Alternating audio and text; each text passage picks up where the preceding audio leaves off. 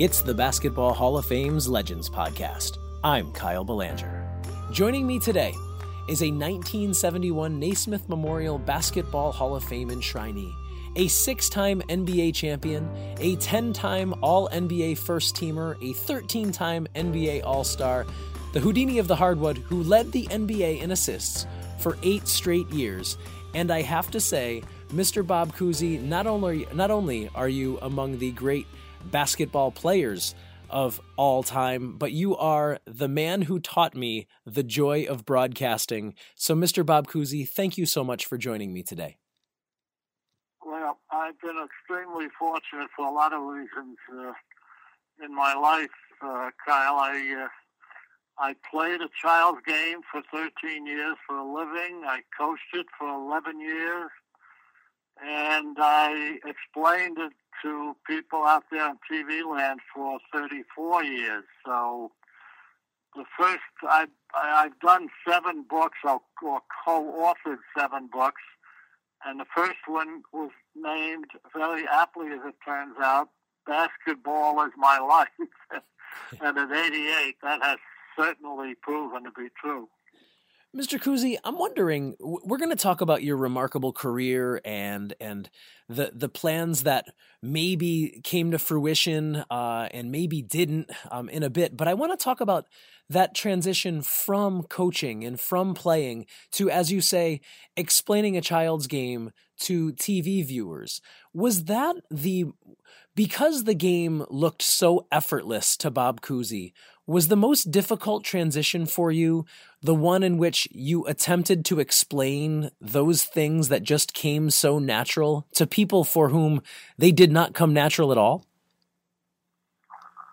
Well, are, are you referring to coach the coaching experience? Ooh, that that as well. I was I was thinking specifically about broadcasting, but we can talk about it from oh, coaching as well. Okay. Well, no, you know, as, as, as I'm sure you know, Kyle. Uh, uh, in in basketball broadcasting as opposed to uh, uh, certainly baseball, which is endless and where you've got a lot of fill time. Basketball is be be be short, direct, uh, precise. Uh, in other words, keep it simple, stupid, and and you know less is better than more. So, in that sense, there wasn't much of uh, of an, uh, uh, uh, what am I trying to say, acclamation to it. I mean, I just kind of, I'll never forget Chris Schenkel. I, I signed for three years with ABC back in 1963. This was now on a national scene, and I, I we did our first nationally televised game in St. Louis. Chris Schenkel was my anchor, and I had never met him before. I showed up in St. Louis, sat down next to him. He said, Cooz, I'm Chris Schenkel, and I know nothing about basketball. so when I pat you on the leg, you just start talking. And, and we worked that way for three years.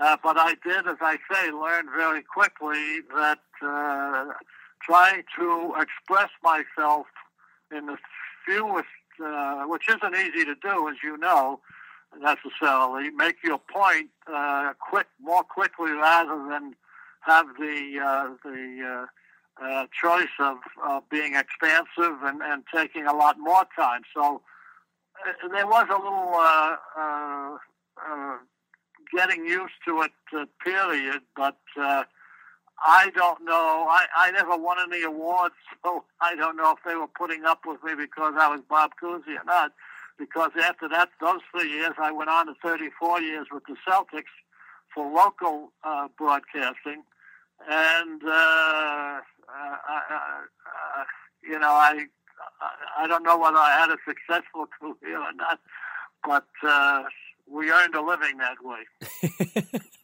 you know, Mr. Cousy, so much of the player and the person you are um, is is a direct result of the real blue collar American dream upbringing uh, that your parents gave to you in New York City. Can, can you talk about the way that your parents um, and their status as both French immigrants and um, you know blue collar members of a real tight knit neighborhood? How did that help shape the Bob Cousy that we all know now? Yeah, I uh, I said a little while ago I was extremely fortunate. You hear a lot of jocks get up and say, "I'm the luckiest guy." Well, I'll tell you, I think I make them all look like little boys. Uh, you can't imagine the good fortune. Starting at that point where I was literally fabricated in France, I was born six months after the boat uh, and my parents came through Ellis Island in New York and uh, uh, that was in 1928, which was the heart of the Depression. And we we lived for 12 years in this, well, I want to say terrible ghetto on East End Avenue and 80th Street, which is Yorkville, right on the East River. And we lived in these three-deck brown brownstones where the rats and the, and the uh, cockroaches and the bed bugs were, were, were bigger than the clients, so the, the customers in some cases. And uh, and it was a, a complete ghetto experience, but but no one was feeling sorry for themselves because everyone else in that milieu were, were all the same way. We thought everybody lived in ghettos as kids, you know. Uh, so we want we were playing the uh, the uh, street game, stick ball, box ball, stoop ball, whatever, uh, and uh, getting into actually as little trouble as possible. But but there were no, there was no, despite it being New York, there were no b-ball courts. Hmm. there was a, a park right next door, but uh, for some reason, Gramercy, as a matter of fact, where the uh, uh, mayor lives, uh, and uh, for some reason they didn't have hoops. so it took my father, the dear man who worked two or three jobs all his life and died penniless, uh, after coming to the land where the streets were paved with gold. Uh, he uh, saved, it took him that long to save $500, get us out to St. Albans, just out on Long Island, where there was not only fresh air, put a deposit on a little Mickey Mouse house, there was not only fresh air, but there was hoops. and that was my first introduction at 13. So I was relatively late coming to the game.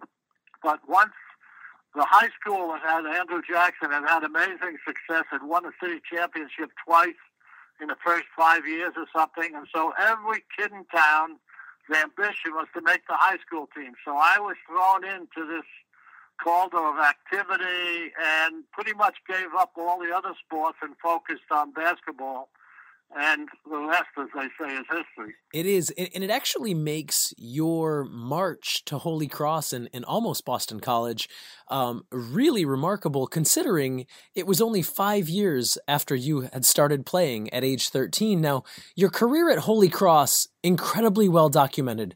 But you're also part of a tradition which history has sort of forgotten, um, which is summering in the Catskills of New York, working as a busboy and playing with some of the country's best hoopsters in, in what could be called sort of the Borscht Belt Summer League. Can you can you talk about that experience playing in the Catskills in the summer leagues? Yeah, the the combination of the two. I only played for a year and a half in high school. There were five thousand kids there, and every boy, 3,000 boys, all went out for the basketball team. So I got turned down the first couple of years. I only played a year and a half.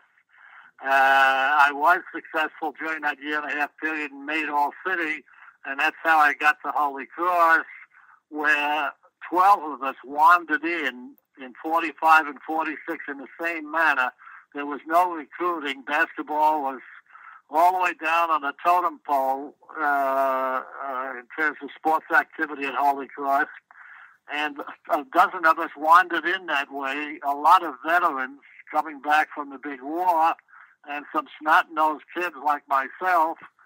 And we turn around our first year and win the NCAA.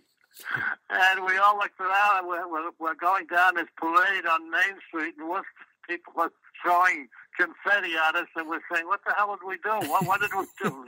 we didn't realize the NCAA granted was not a big deal in those days, but it was still for a school that had no basketball tradition. It was quite a, a happening. But I think uh, the four years uh, of of uh, being a waiter in the Catskills at Tamarack didn't didn't improve my waiting skills. I didn't do much of that after college, but but it certainly uh, it was a very competitive and aggressive league. Uh, players like Ed Macauley, George Mikan, Dolph Schayes, so a few pros, but a lot of good college players, and it was a, a proving ground. Uh, and we not only earned a pretty good living it for what in those days, at least, uh, uh, in that regard, but but as I say, uh, it I'm sure in my case, had an impact on my preparation uh, for for uh, graduating four years later and coming into the pros and having some degree of success immediately. The combination of the college experience and the Tamarack experience, uh, I'm sure, played a heavy role in that. And following Holy Cross, uh, it was not a straight line to the Celtics. Uh, in fact, two teams had your rights before the Celtics did in 1950 the Tri Cities Blackhawks and the Chicago Stags. In fact, Celtic fans might be able to thank your plans to open a driving school for you ending up in Celtics Green. Was that process stressful, or was a young Bob Cousy honestly just as happy opening up a driving school in Worcester, Massachusetts? Yeah, I was too busy uh, to allow it to be stressful. I didn't give it a lot of thought. Believe it or not, coming out of college, our goal in life was not to play in the NBA. I had never seen a game. The games, uh, the NBA started, I think, in '46. Uh, this was 1950, and uh, uh, it was simply not a big deal. My co-captain and I at Holy Cross, Frank Oftring, decided to go into business together, and we didn't know it at the time, but we uh, we, we would have been into the franchising of auto driving schools because from the time we put up the plaque, Frank and I were teaching ladies to drive around the clock. We had to hire two more drivers, and so we would have extended that, I'm sure and so the point is, I had just gotten married. I wasn't going to go to some place called Tri Cities, and I especially wasn't when the owner of the team, Ben Kerner, I don't know that he knew. I, I made when the when the newspapermen called me and said, "Hey, you're the number one pick, Tri City Blackhawks." And I remember saying, "Hey, I, I think I was a pretty good student at school. Uh, I must have been asleep in geography. What the hell is a Tri City Blackhawk or whatever. and that didn't endear me to the good folk of, of Moline, Davenport, and Rock Island when the, the Tri City Bugle across the headline said, Cool, he says, what the hell Tri City? anyway, uh, the owner, Ben Kerner, lived in Buffalo, so maybe he didn't know where it was either because he called me and said, Cooz, I drafted you. Come on, fly up here. We'll talk contract. And I did that, had lunch and Ben said, "What do you need?" And I said, "Mr. Kerner, I need ten thousand. Oh my God, ten thousand, Bob! Do you know how much money that is? Today they're making thirty-six million a year, but that's beside the point. That was six years before. But in any event, he said, "Oh, I can't. Four or five thousand. And I shook his hand and said, "Thank you very much," because I knew we had a we had a uh, a tour uh, an all-star team that toured New England that year, and all of us made ten thousand apiece from that tour, and I could have continued that for ten years. We had built up quite a reputation in New England from our Holy Cross days, so we would have continued to sell it. I had that option. Plus, as I say, uh, we we had we had three cars going by the end of that first summer. So the driving school thing. So yes, I considered uh, not necessarily teaching ladies to drive for the rest of my life, but we would have, as I say, franchised this situation. And then eventually, Kerner decided I wasn't going to. So he traded me to Chicago, as you said. And the Stags never even called me because they went bankrupt shortly after, and the players were distributed that's how three of us, Max Kozlowski, Andy Phillip, and I, uh, ended up in a hat. And Walter Brown, the owner of the Celtics, went down to New York to pick. The, the players were distributed except for uh, the three I mentioned, and uh, uh, he went to New York. Red Auerbach said, "Come back with uh, Lasky or Phillip, not Cooz." Arnold had never seen me play, but uh, he he preferred both of these players were outstanding players. And uh, Max got drafted first by New York, and they were ecstatic because they wanted this a Jewish superstar in New York. And Max had won the scoring championship the year before in the NBA. Andy Phillip was an outstanding point guard, I think, from Illinois, who made the Hall of Fame. And he went next to Philadelphia, and the only thing left in the hat was Moi. And uh, I came back, and the next morning, Mr. Brown called me and said, Bob, welcome to the Celtics. Uh, come on in. We'll talk. And we came in. His office was full, and we went in the men's room. he said, Bob, what's it going to take? And I said, I need 10000 Mr. Brown. And he said, uh, can we do nine? And I shook hands, and the rest, as they say, is history. Indeed.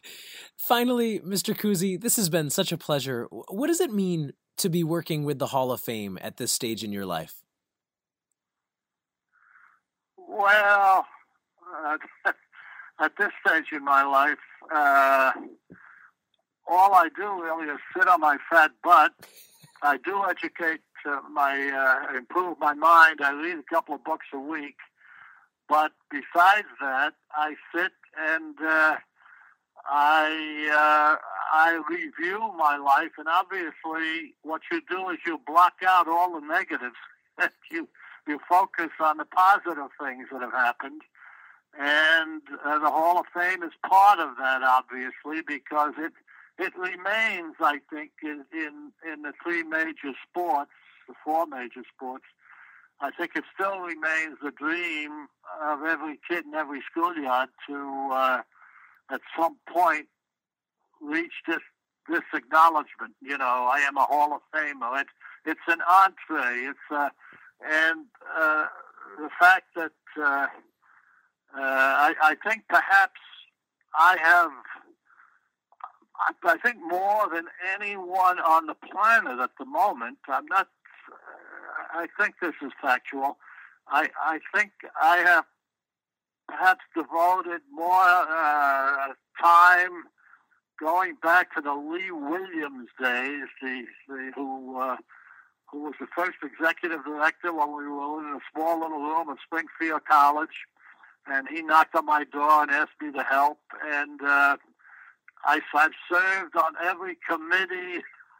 and it's, it's been a it's been such a fun ride all the way to be so so involved not only as, as a Hall of Famer but as I say as uh, in helping the institution grow to to the level it's at now, which is uh, I think is as state of the art and professional as uh, as any Hall of Fame in the country is, and I've been there every step of the way, including president for two years. So uh, those thoughts are what keep my blood flowing uh, at this point in my life, and uh, make me, I guess, proud of the fact that I did get to that schoolyard and and I did play a child's game and uh, and coach it and talk about it all my life. Mr. Bob Cousy, the Houdini of the hardwood, six time NBA champion with the Boston Celtics, a 1971 Naismith Memorial Basketball Hall of Fame enshrinee, and as I said personally, Mr. Cousy, the man who taught me the joy of broadcasting. Thank you so much for spending this time with me. Pleasure, Kyle.